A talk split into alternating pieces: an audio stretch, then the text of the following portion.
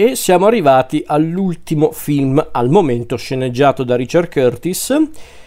anche se il soggetto di questo film non è di Curtis, ma bensì di Jack Barth, e il film è diretto da Danny Boyle. Questo però è l'ultimo film al momento sceneggiato da Curtis, poi in realtà in questa rassegna vorrei anche dedicare una puntata extra a uno dei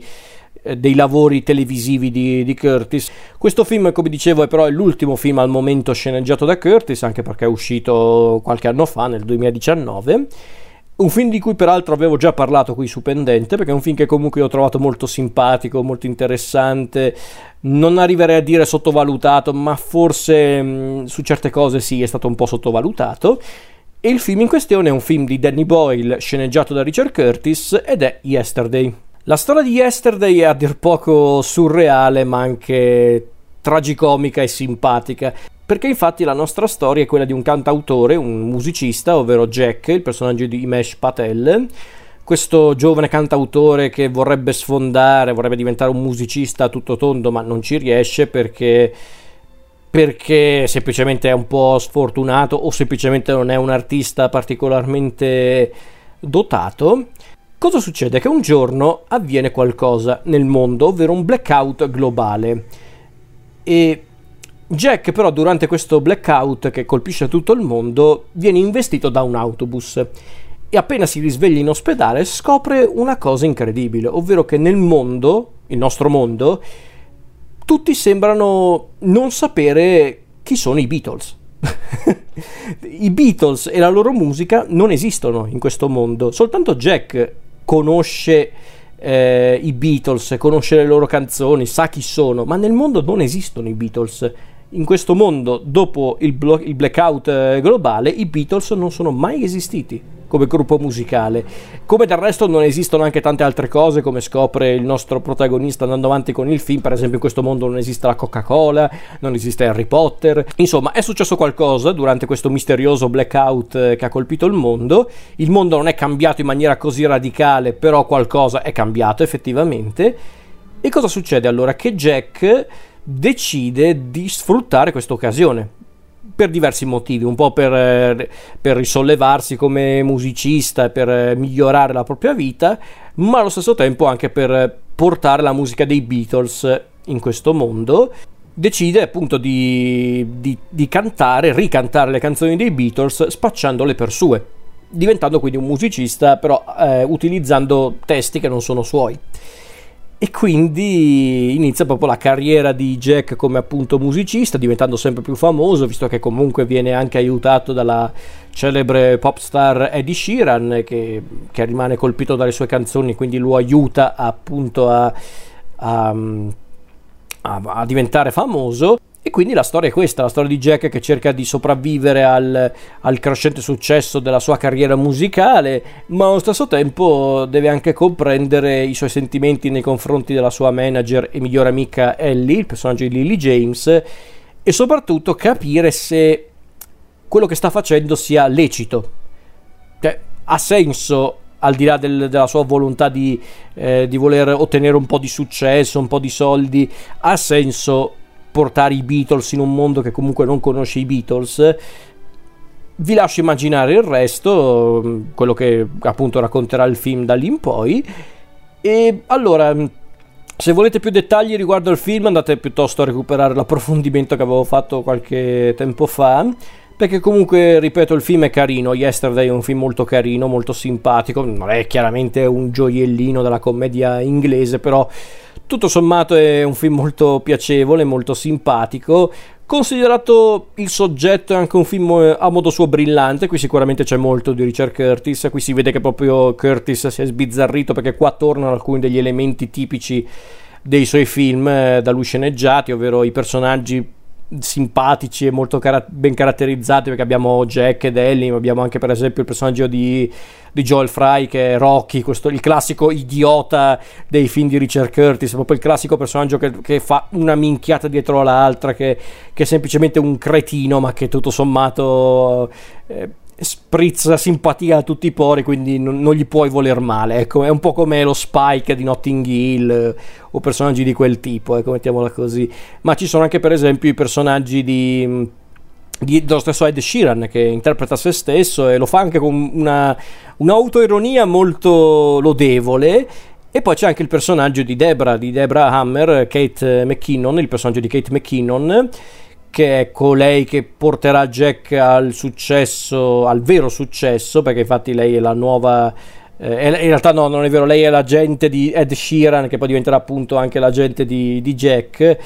E forse mh, il personaggio di Debra è forse il personaggio un po' più grottesco, un po' più sopra le righe del film, perché probabilmente Boyle e Curtis volevano utilizzare questo personaggio per, ehm, per eh, diciamo prendere in giro un po' un certo tipo di mondo dello spettacolo americano, ma non solo, specialmente in ambito musicale. Forse con il personaggio di eh, di Kate McKinnon ogni tanto il film diventa un po' troppo sopra le righe anche per, per le basi che si è imposto, però va bene, ci può anche stare, pur sempre una commedia. Ed è un film, ripeto, è un film piacevole, è un film simpatico in cui Curtis eh, sfrutta tutto il suo talento nel, nello scrivere i personaggi, ma anche nello scrivere le varie situazioni e le varie gag, come per esempio quelle riunioni in cui c'è Jack che propone eh, delle idee per gli album che dovranno pubblicare, u- utilizzando come fonte di ispirazione ovviamente gli album dei Beatles, però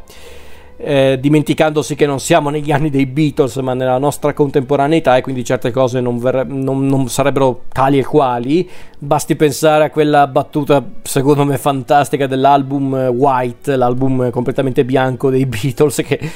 che è una battuta che porta una frecciatina neanche troppo velata su il clima di politicamente corretto che sta colpendo soprattutto il mondo artistico americano, ma non solo, quindi è molto brillante come film in certi punti ed è anche un film inaspettatamente toccante in alcuni momenti. Perché c'è stato un momento nel corso del film in cui ho pensato a una cosa una cosa che io da una parte pensavo, sì, figurati se lo fanno, è una cosa troppo brillante, ma poi la fanno effettivamente, non vi dico cosa perché sarebbe davvero un peccato rovinarvi la scena. Però c'è un momento in cui ho pensato, oh sì, finalmente, nel senso, cioè, nel senso finalmente uno che ha capito come si scrive una storia, perché non si può negare che Richard Curtis sia uno sceneggiatore capace, Yesterday, come dicevo prima, non è un film eccezionale, non è un film eh, così sottovalutato, però secondo me in alcuni punti è stato un po' sottovalutato, ma non tanto sottovalutato nel senso la gente lo ha massacrato, la gente eh, lo ha poco considerato, diciamo che piuttosto la gente l'ha davvero ignorato questo film ed è, ed è triste perché è un film, ripeto, molto simpatico, molto piacevole e secondo me meriterebbe un po' più di considerazione